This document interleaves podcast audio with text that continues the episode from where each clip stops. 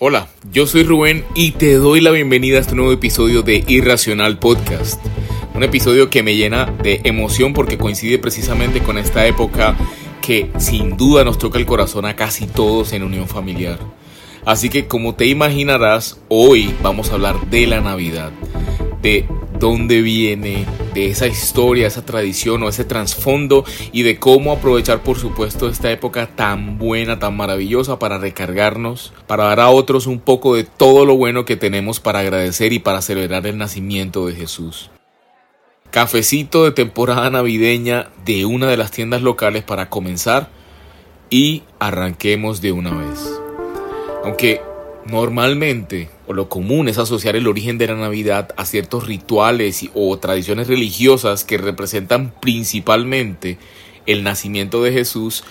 Lo cierto es que a través de múltiples estudios de historiadores a lo largo del tiempo, comprueban que el origen de la Navidad es totalmente diferente a lo que habíamos pensado. Bueno, resulta que los romanos celebraban una fiesta llamada la Saturnalia, que en pocas palabras era un festival que representaba el solsticio de invierno en el que honraban al dios Saturno.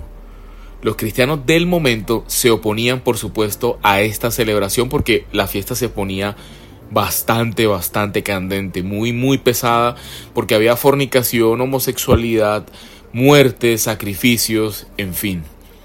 El carnaval de la locura y el descontrol. Así que buscando que no hubiese ni división ni oposición, surgió la Navidad como una unión entre la celebración del nacimiento del Hijo de Dios, de Jesús, con la celebración de Saturno. Lo que hicieron fue integrar ambas creencias. Más tarde, cuando la religión católica se impuso en todo el imperio romano, el rey Justiniano declaró la Navidad como una fiesta cívica que a partir de la Edad Media se convirtió más en una época para beber, para, para estar de fiesta. Nada muy alejado con lo que sigue siendo hoy, ¿no? Vayamos un poco más a fondo como para que podamos entender esto que es bien interesante. Y ojo, no se trata de satanizar la Navidad, para nada. Se trata de ir al origen y de conocer de dónde vienen esas tradiciones con las que crecimos. La Saturnalia se celebraba cuando el sol estaba más bajo en el cielo y así los días hacían más largos. Eso simbolizaba crecimiento. También era relacionado con la agricultura, pues ésta necesitaba el sol para poder sembrar y que las cosechas crecieran. Entonces el festival de invierno llamaba a este dios sol para que volviese y las cosechas siguieran creciendo como ya vimos anteriormente. Beatriz Arácil, que es profesora de la Universidad de Alicante en España, en una entrevista con Marisol Angarita, con la BBC, dijo que el planeta Saturno también tomaba para esa cultura el nombre de este dios Sol, pues sus anillos y el color rojo marcaban esta asociación. Por otro lado, Saturno también era considerado un devorador de niños. Terrible. Recordemos que algunas culturas antiguas consideraban necesario sacrificar a los niños para adorar a este Dios simplemente porque creían en el fuego como algo divino, purificador, que limpiaba los pecados, que limpiaba los defectos que se pasaban de generación en generación. Y esta es una de las razones por las cuales los niños eran quemados, para eliminar cargas genéticas o espirituales. Pero sin duda hay un trasfondo en todo esto. Lo primero es que en el resto de las civilizaciones también existía este dios del fuego y del sol. En Egipto se llamaba Vulcano, los griegos le llamaban Cronos, los babilonios Tamuz o Nimrod y Moloch o Baal para los druidas. Pero sígueme con atención. En el año 3000 a.C. existía en Babilonia una mujer llamada Semiramis, a quien encontramos en la Biblia como Astoret. Ella llegó a ser la reina de los babilonios y posteriormente fue considerada como una diosa. El culto que ella pedía o exigía para Nimrod, su esposo, era justamente que los niños fuesen tirados en una hoguera. Cuando Nimrod comenzó a perder credibilidad y la gente ya comenzó a creer que él no era un dios, lo que generó esto fue que asesinaran a Nimrod. Y Semiramis, tratando de no perderlo todo, tratando de no perder su poder con el pueblo, ideó un gran milagro que llenaría al pueblo de estupor y que demostraría que Nimrod sí era un dios. Entonces Semiramis se embarazó rápidamente usando uno de sus sacerdotes y le hizo creer a todo el pueblo que Nimrod había reencarnado en ella y que por esta razón sí era un dios. Nueve meses después, un 25 de diciembre del año 3005 a.C., nace Tamuz, su hijo. Y bueno, aquí vemos realmente cómo un montón de tradiciones y creencias revueltas durante años van dándole forma a esta festividad. Resulta que el 25 de diciembre era el día más corto del año en el hemisferio norte y señalaba el momento en el que los días comenzaban de nuevo a alargarse, como lo vimos al principio. Al asociar a Nimrod con el dios Sol, Semiramis proclamó ese día como el cumpleaños del Sol y esta se volvió una fiesta que sí o sí había que celebrar y fue pasando de generación en generación. Es decir, se celebraba la Navidad que para el mundo actual representa supuestamente el nacimiento de Jesús. Pero esto fue miles de años antes de su verdadero nacimiento. ¿No te parece completamente loco?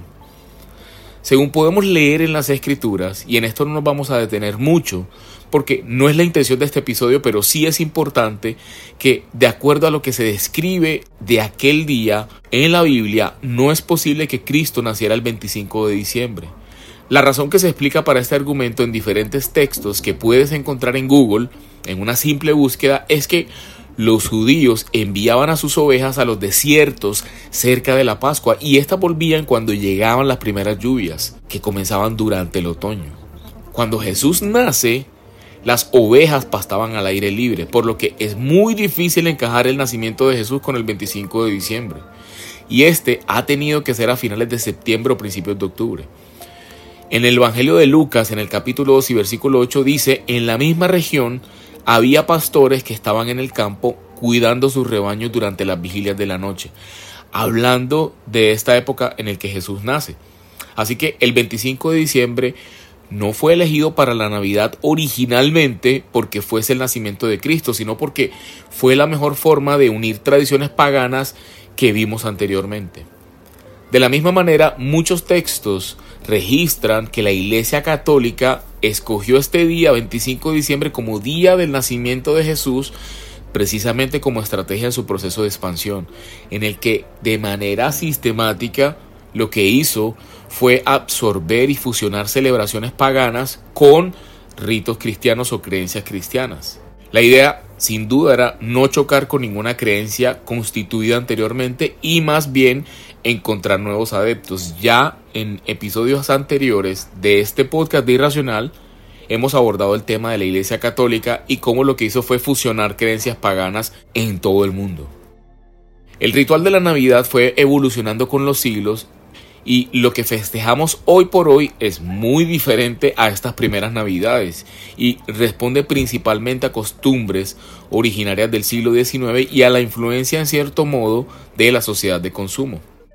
De todas maneras, a pesar de todas las teorías que existen y de todos los documentos históricos que pueden probar que el paganismo se unió a esta fiesta y Sé que muchas personas satanizan la Navidad y la rechazan e incluso señalan o condenan a quienes la celebran. Pero lo verdaderamente importante es que Jesús efectivamente nació y que la verdadera historia del origen de la Navidad no nos debe separar de la oportunidad de dar a los demás un poco de lo bueno que hemos recibido. Es un momento familiar, es una época increíble, maravillosa para estar con esas personas que amamos y crear nuevos recuerdos, pues la esencia de esta fiesta trasciende lo histórico y reside en lo espiritual. Todo depende del espíritu o el corazón que se le ponga a la celebración. Realmente el nacimiento de Jesús se debe celebrar todos los días. Un verdadero cristiano, una persona que de verdad quiera seguir a Jesús, pues lo va a celebrar diariamente y diariamente vamos a agradecer este milagro porque el Salvador vino a la tierra a que nuestros pecados todos fueran perdonados. Y esto sin duda merece total celebración. Yo te quiero invitar, si de pronto tienes algún familiar que tiene esta tendencia a satanizar o si de pronto simplemente no conocías de dónde venía la Navidad, siempre la idea va a ser preguntarnos las razones detrás y no tener temor y no dejarnos llevar por, por espíritu de religiosidad o, o por espíritus de condenación de que esta celebración es mala o de que esta celebración eh, no corresponde a la verdad bíblica, para que entonces le pongamos el corazón y simplemente creamos que es la oportunidad perfecta para disfrutar en familia, para abrazar, para reírnos, para agradecer por el año que pasó y para comenzar a prepararnos para el siguiente año. De manera que te deseo una feliz Navidad. Te agradezco por acompañarnos en este episodio de Irracional hasta este punto. Y te mando un fuerte abrazo. Nos vemos el próximo miércoles si Dios permite. Chao. Hey, únete a nosotros y revoluciona tu vida. Apasionate por la verdad. Te esperamos en un próximo episodio. Comparte este contenido y búscanos en redes sociales como irracional.co. Muévete contra la corriente. Irracional Podcast es producido por Grupo Fine en la ciudad de Medellín.